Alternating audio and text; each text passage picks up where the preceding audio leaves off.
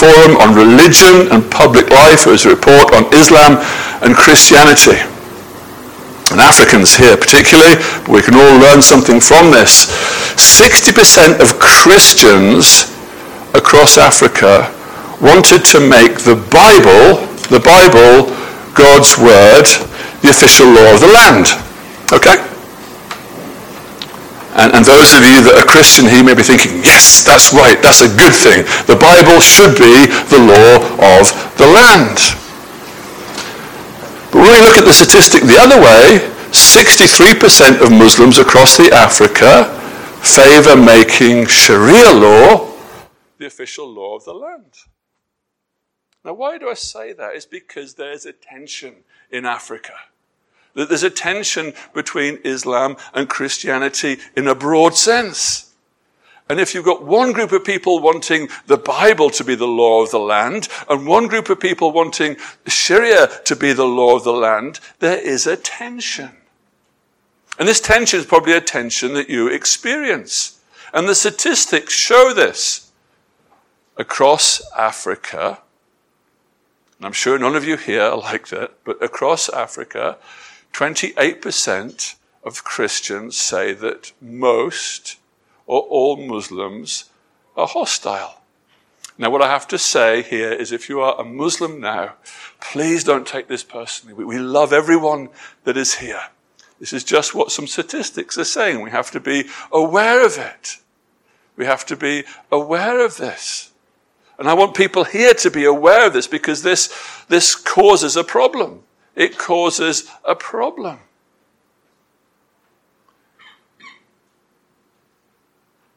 You see, across Africa, and where many of you are from, you've seen and witnessed violence against Christians because of religion.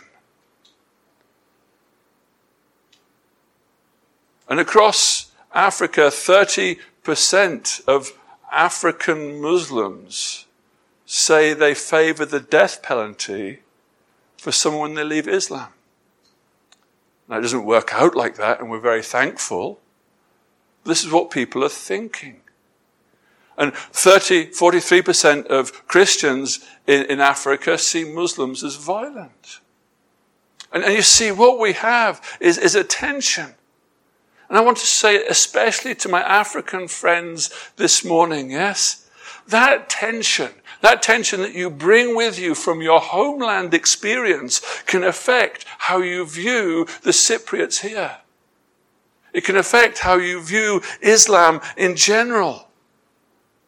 And, and, and, a buzzword in Europe and in America is this word, Islamophobia. I, I don't know if you've heard the word Islamophobia before. But basically, it's the dislike or the prejudice against Muslims, especially as a political force. And, and, and, tragically, there is a real thing, and it fuels misunderstanding, it fuels suspicion, it fuels division, it fuels hatred, and people that should be people together are being separated, and, and, and they can think wrongly of each other. And, and so there is a hostility between the two religions. And tragically, tragically, and I say this to every Christian here, you see, we can pick that culture up in our hearts and our minds. And tragically, we can view our Muslim friends with suspicion and hostility and sometimes we can be Islamic phobic. And that is not Christ-like. It is not Christ-like. Islamophobia is not a Christ-like quality. It's not taught in God's word. And Islamophobia stops the gospel and the good news being spread to the world. And so, friends, I want us to, to think of this seriously. Because we're here and we're blessed to be here and we live with lots of loving people around about us who are from the Islamic faith. And so, if you are going to share your faith with the local Cypriots. Or I should have said, when you are going to share your faith with the local Cypriots, because we have to do this. It's not an if. You have to know about the local Cypriot's faith. You have to know about the local Cypriot faith. There are three things you have to do, and, and one of these things is you have to know about their faith. Know about their faith.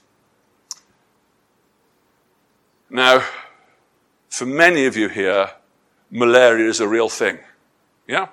And for quite a few of you, if you asked how many people have had malaria, quite a lot of hands would go up.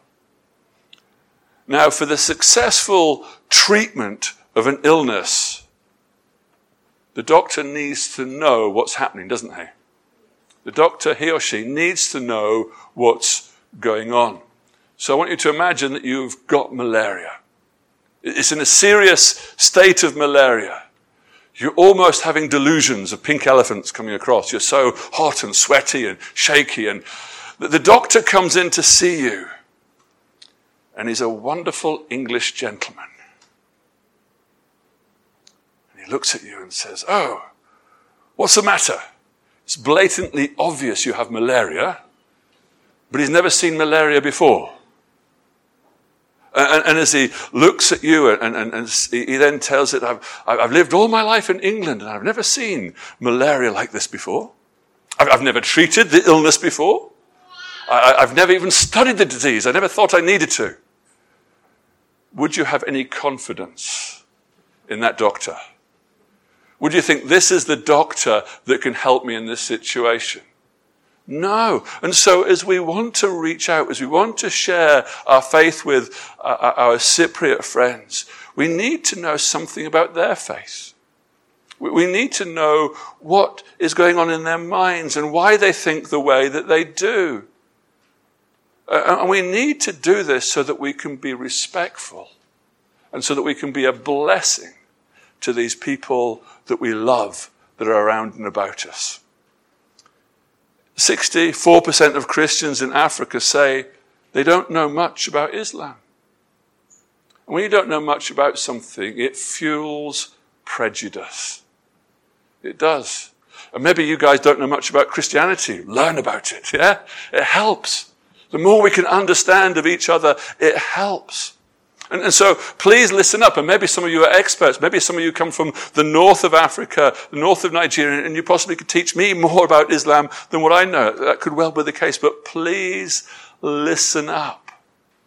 Because we are here as guests and we want to be respectful and we want to be a blessing and we need to be Christ-like. Now, this time we're not going to make you an expert on Cypriots and, and their faith and their culture. But I think we're going to gather some things that will help us not to be an offense. We personally, as individuals, should not be offensive in the way we share our faith. And so we want you to be prayerful about this. We want you to be able to talk about it. 76% of Christians in Africa say that they don't know much about Islam, but they also say that Islam and Christianity are very different. Very different. And, and, and that's where our Cypriot friends change, yes? It, when you speak to a lot of our Cypriot friends, they don't say that Islam and their faith is different. They, they'll say, oh, religions are very much the same the, God of, uh, of one is the same as the God of another. We're all trying to do our best. We're all trying to, to make our way to heaven. We're all on the same thing. And, and there's no difference between one or the other. Well, there's a truth to a degree here, and there's a truth that's very different. Islam is, is one of the three Abrahamic religions. Abraham, we could say, is the father of the Jew, he's the father of Islam, and he is the father of Christianity. Now, in reality, it's not quite as simple as that, but this is where these faiths originally come from in the eyes of the world. But for for Islam, Ishmael was the line that Allah chose. And we can read of Ishmael's birth in Genesis.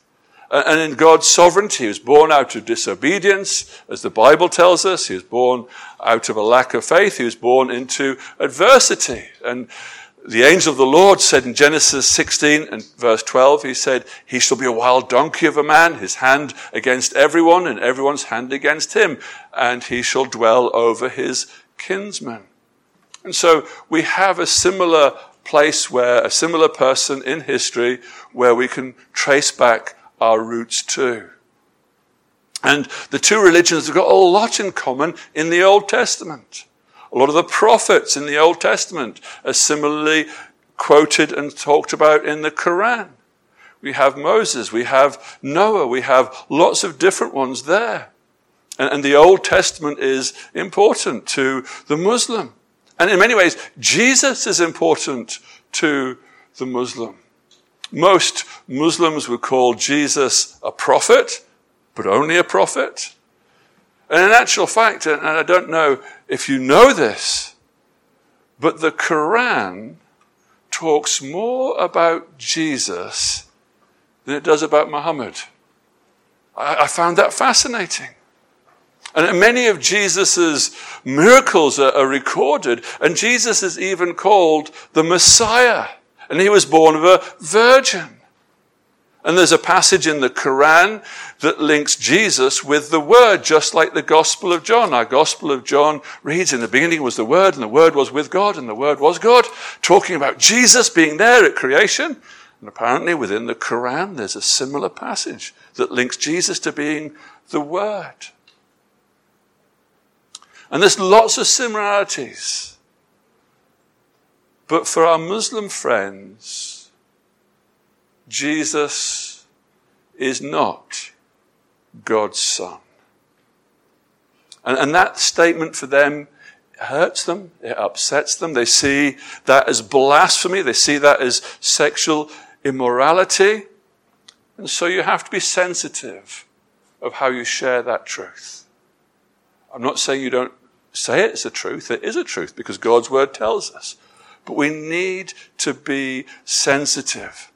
They, they don't believe that Jesus is part of the Trinity. And that's because for them there is one God. And so there can't be a Trinity. And it's very difficult for, for people to understand. It's very difficult for Christians to understand that we have God, and God is three persons God the Father, God the Son, and God the Holy Spirit. And then people mistake that and say, well, you've got three gods. No, we haven't got three gods. We have one God, but three persons.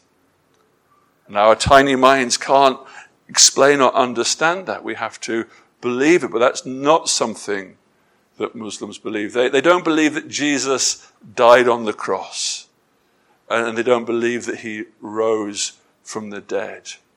And, and so that means, and this is a big difference, this is a really big difference. Jesus is not the way of salvation. Jesus is a prophet. Jesus is a good man. Jesus can give examples to us from Islam, but he is not the savior of the world. You see, for a Muslim and for a Cypriot thinking, they realize that what they want to do is they need to save themselves. And this is a difference between Christianity and all the religions in the world. True biblical Christianity is different because what Islam tells you, what a, what a, what a Cypriot will be doing, is they'll be thinking, I've got good that's going to go on this side of the scale, and I've got bad and sins that go on this side of the scale. And on the day of judgment, I'm hoping that my good is better than my bad. And in reality, there, should be, there could be some of you here who think you're Christians and you're trusting the same thing. You could be here today thinking, my good is what will give me salvation, and it's not. Our good can never be good enough. God is perfect. God is holy. God is without sin. God hates sin. And so even if there was only one little tiny, weeny, little, little, diddly, diddly sin, That's enough for God to say, Get out of my presence. And so the, the Cypriot, that they have five things that they, they want to do. And then there's a statement, and the statement is there is no God but God. Muhammad is the messenger of God, and that's central to Islam, and that's a profession of their faith. And then they should pray five times a day. The Cypriots, most of them under the age of 65, might pray twice a year. Yeah? And then when they get older and they're realizing that the clock's ticking and they're getting closer to a finish, then they think we've got, to, we've got to fill the good basket up. And then they will start praying a bit more. Um, my, my parents have lived here much longer than me, but I don't know more than a handful of Cypriots that pray five times a day. No. It's very few. But that's what they should be doing. And they should be giving alms. And the Cypriots are generous people. And, and when they do the Korban Bayram, that they will give to the poor, and, and they see that, and that's to gain them to show that they're doing good. Fasting.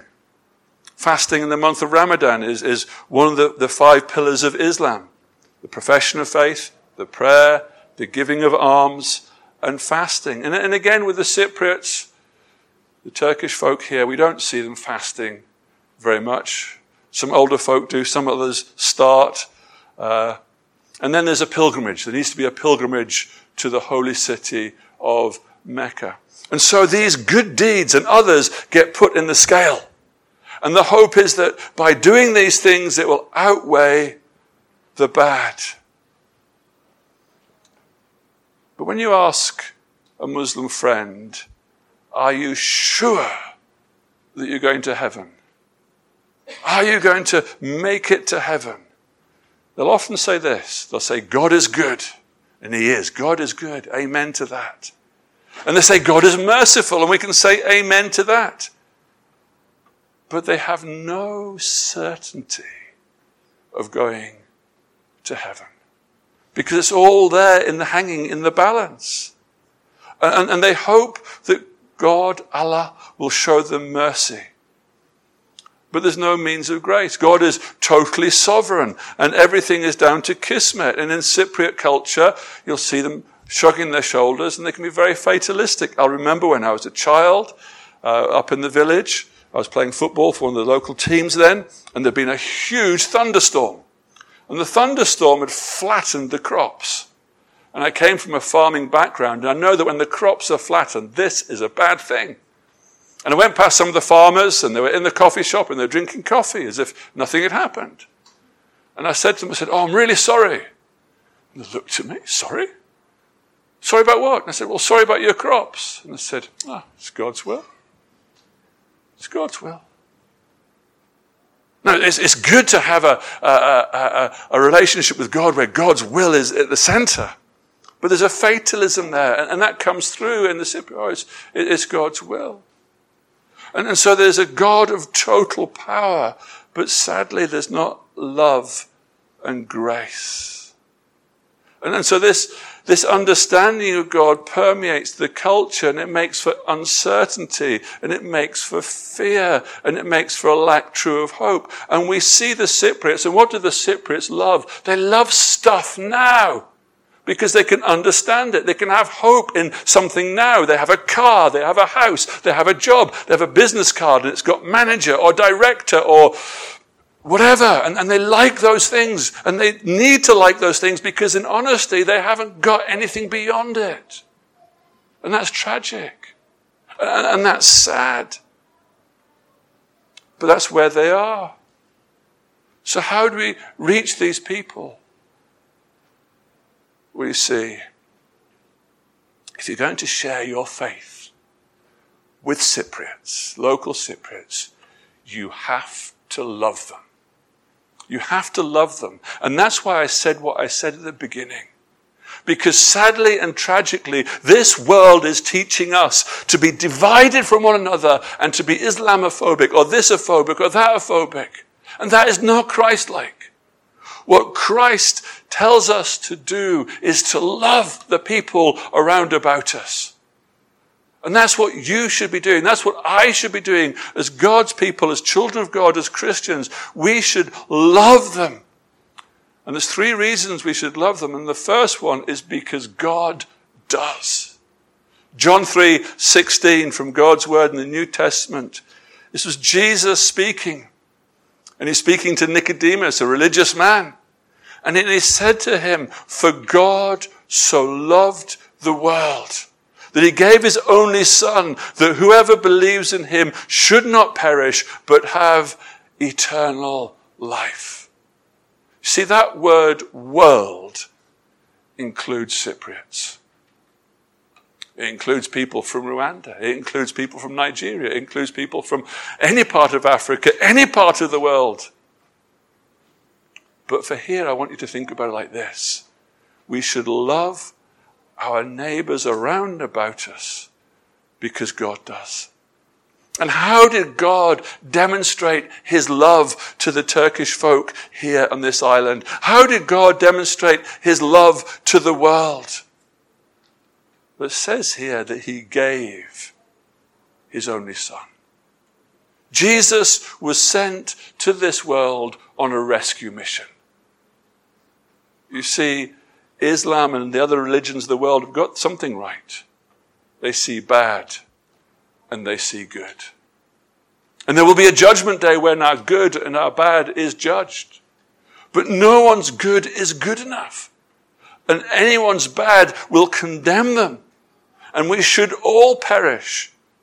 But what Jesus said, what God has done is He sent Jesus to this world so that whoever believes in him should not perish, but have everlasting life. Salvation is for all who believe in him. And that includes the local Cypriots.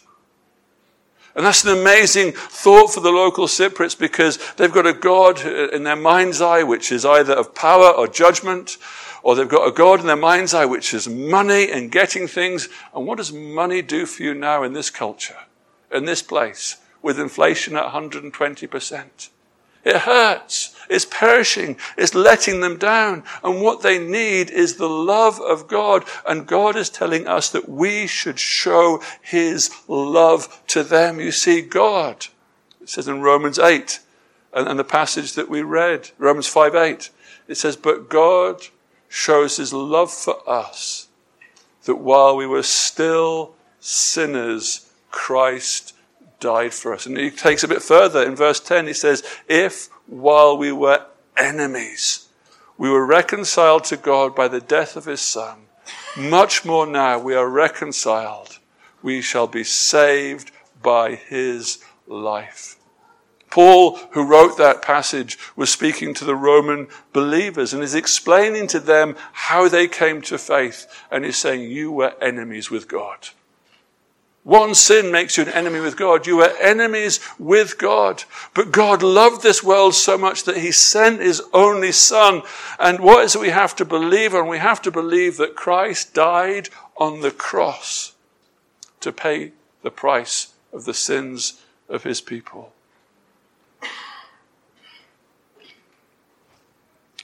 In Islam, there is the sacrifice of the lamb. And they give the lamb and, and they hand it out to the poor. And it takes them so close to seeing something so, so special. You see, in the Old Testament, the lamb was killed to shed blood. And it was that shed blood that paid the price for people's sins. And what Jesus did when he came into this world was he took the sins of his people. And the punishment that we deserve was laid on him. And that is true love. And that is the love that God shows us. And that's the love that God shows his enemies. And if that's true for us, it's true for local Cypriots that can come to faith. And so we have to love them because God does. And secondly, we have to love them because Jesus told us to. Jesus did not tell us to be angry and cross against people that disagree with us. God didn't tell us to be Islamophobic. He didn't tell us to be anti this or anti that. He told us to love. And Jesus gave us this example when he was on this earth. When he was speaking to his disciples, and we read this passage earlier in Matthew, in Matthew in chapter 5, he, he's speaking to them. And he said, There's a saying, the Turks love sayings, but this was a saying that used to go around then You shall love your neighbor and hate your enemy. Makes sense, doesn't it? Love those close to you, hate your enemies. Yeah? There's a logic, there's a human logic there, and it's 2,000 years old. But Jesus said to them,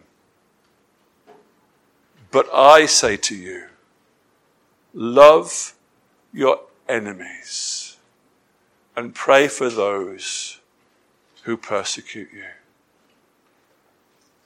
You see, we have to love those around about us because Jesus told us to. And I know, African friend, it can be hard for you here. I know that there is racism. I know that that is ugly and hurtful. But you have to love those that do that because Christ did. And if Christ loves you so much to die on the cross for your sins, how can you say, I don't love you because you've upset me? Are you greater than God? No. And so this is counterculture. And, and, and, and that's why Jesus started with the saying of the day. He starts with the men's logic. He says, You've heard it said, you shall love your neighbor and hate your enemy. But that is not what is going on. That's not what we should be doing. That's not what Christ did on the cross. Christ let those people persecute him and kill him on the cross. And he gave up his life so that his people could be saved, so that we could have a hope, so that we could know God as our Father and Jesus is our Savior. And you see, we have to remember this because it doesn't make sense until you look at it in the context of the good news of the Bible. Jesus showed his love to his enemies on the cross. And it's an imperative. Christian friend, you have to love those around about you. Not just the nice Cypriots that give you a discount on the rent. Not just the nice Cypriots that help you get your grades at university. Not just the one that gives you a lift. You have to love the one that doesn't serve you in the queue like they should do. The one that you feel is cheating you out of something. We have to love them all. And we mustn't let any prejudice that we've got from elsewhere take us away because we have to love them because God does. We have to love them because Jesus told us to. But lastly, on this heading, we have to love them because it speaks loudly. It speaks loudly to them. You see, our lives should be a living testimony of God's love. And there's no better way to demonstrate God's love than by showing it. Despite the pressures, despite the difficulties, despite the prejudice, showing them your unconditional love because Christ has loved you first. Hospitality is important to Cypriots. Show it to them. Teach them what jollof rice is. Let them burn their tongues on your peppery soup. Have them round, enjoy them, be with them. Respect and be polite to them. Don't just immediately think because you're African and because they're Cypriot, because you're from somewhere else and they're Cypriot, there'll be racism. There won't. You don't have to think like that. Listening to people is important. It's hard, it's difficult, but you need to listen to people. You need to show kindness to them. Being a good neighbor. If someone needs help with their bags taking in, take them in. If someone needs help getting something out of their car, help them. Be a considerate citizen. Be a diligent student. Be a diligent employee. Some of the people here have had the greatest opportunities to witness because they've worked hard And because they've worked hard, their colleagues have come here to services. Their friends have listened. And that's because they showed love in their attitude. We can love them by giving them a holy book. The New Testament, the Injil, is a holy book to them. And then they should be willing to receive it. And if you build a friendship, why not build a friendship and aim for Christmas? And at Christmas time, you can give them a New Testament, give them an Injil as a present. Have that as a target. Have that as an aim. You can show love by giving them a present, giving them God's word. And when you have opportunity, you need to explain that God's love means it's not about what you do that saves you. It's about what God has done that saves you. It's about Jesus coming to die for the sins of his people. And keep on loving them. And keep on loving them. Pastor Andrew, Mommy Daphne,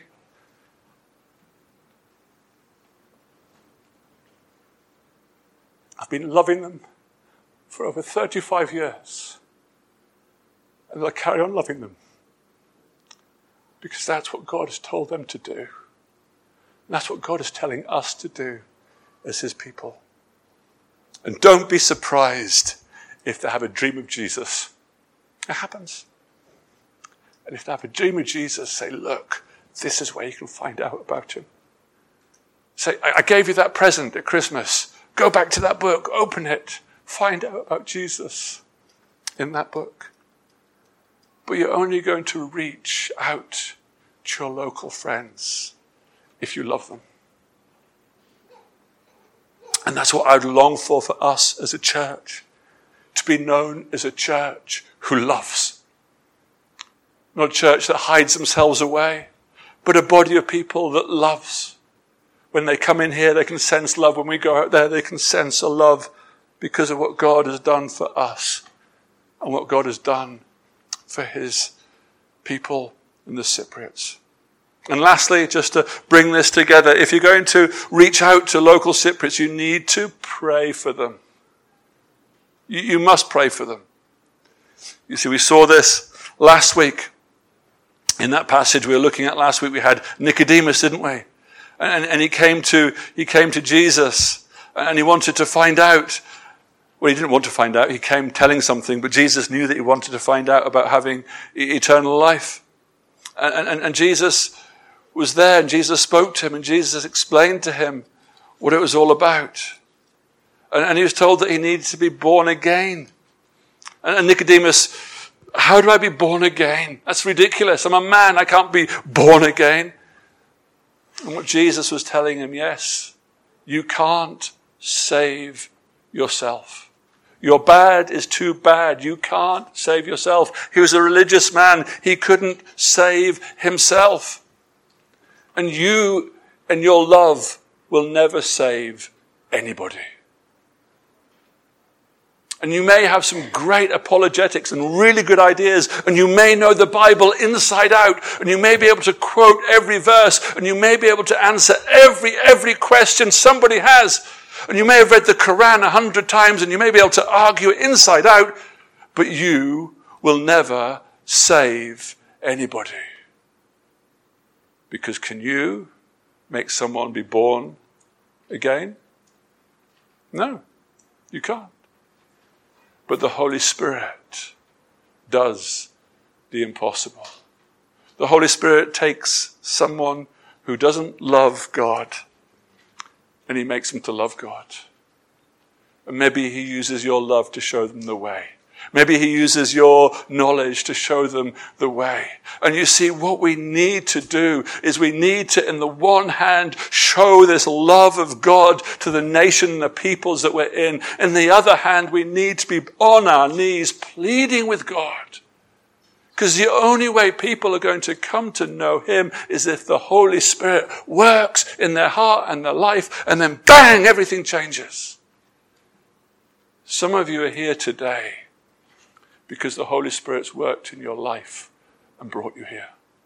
In fact, I'd say we're all here because God's worked and brought us here. And that's an amazing thing. But we don't know where God is taking us. And if you don't yet know God as your Father, if you don't know Jesus is your Savior, what God's Word tells you to do is to ask. Ask and you shall receive. Seek and you shall find. And if you don't know this for yourself, you just need to say, God, I have sinned. I've messed up. I can't make myself right with you. But I know that Jesus died on the cross. I know that Jesus died for the sins of his people. May I be one of his people? May I have my sins forgiven? And God's word has promised that when we come to him like that and confess our sins, he is faithful and just to forgive us. And when that happens, it's because the Holy Spirit has worked. So those of us that are Christians, we need to be praying and pleading. And that's why the Tuesday evening prayer meeting is so important. That's where it's going to happen. If there's going to be a difference made in this world, it's because God's people will be praying for salvation. And the Holy Spirit will work in power. You see, we need to be praying that our friends will be saved. And the only way they will be saved if God's works, but we need to show their love. But also we have to remember that when somebody from this culture becomes a Christian, it becomes a very real challenge for them. It becomes a very real difficulty. And so we need to continue to pray for them because following Christ as a, as a local Cypriot could be very difficult. There can be challenges with family and friends. People can misunderstand it. There can be prejudice, the local history. There can be a negative attitude. And we can understand where these things come from. And it can be a real challenge. And so just as much as we share our faith with local Cypriots and people around about us, as someone comes to faith, we must continue to pray for them because it's hard and it's difficult. But to bring this together now, God willing, next Sunday we're going to have another sermon about reaching out, but this is probably my last one on reaching out at the moment. You can only reach out if you know Christ yourself. And so for some of you here, this last sort of five weeks has been, well, what's that been all about? Because you don't know Christ as your Savior. And so I want you just to think about that idea of the scales. On the day of judgment, where the scale's going to go. You see, it doesn't matter how much good you do You'll never be good enough for God by yourself. And the gospel is Jesus came to make people good enough. He scoops out all that mess on the bad side of scales. All that sin, all that filth, all that rottenness, the secret things that are in your heart that you hope are hidden away for eternity. And He takes them and he destroys them on the cross. And it's not your goodness that gets you into heaven, because he takes that out, because that's pretty rubbish as well. And he puts his own goodness in there. And Christ makes you as perfect as Christ. And that's the good news. And I want all of us to leave knowing that. And if you know that, I want you to leave so excited that you want to share it with others. Let's pray. Almighty God, we live in a world that's dark, a world that's in pain, a world that is hurting, a world that is broken and far from the world that you created a world that has been defiled by sin. And Heavenly Father, each one of us here has to confess that we have been part of that defilement. We have sinned and fallen short of your glory. Almighty God, thank you for Jesus. Thank you that Jesus came into this world. Thank you that you loved this world so much that you sent Jesus. We thank you that we can have our sins forgiven through him, that he will take the price for us, that he will be the sacrificial lamb. Oh Lord God, for any who don't know that or understand it, I pray that the Holy Spirit will work in their hearts and lives right now, and they will come to know Jesus as their Savior. And for those of us that do know it, oh Lord God, may it burn our hearts and uh, get us excited again about what you've done for us. And may we be a light in this world and may we love those around about us like you have loved us. May we love our enemies. May we love our neighbors. May we love those around about us and may we love them to the degree that we share you and show them you. And we pray, O oh Lord God, that you would work in power and might in this land and that people who are far from you would come to know you as their Savior and have an eternal hope in Jesus Christ. We pray these things in Jesus' mighty name. Amen.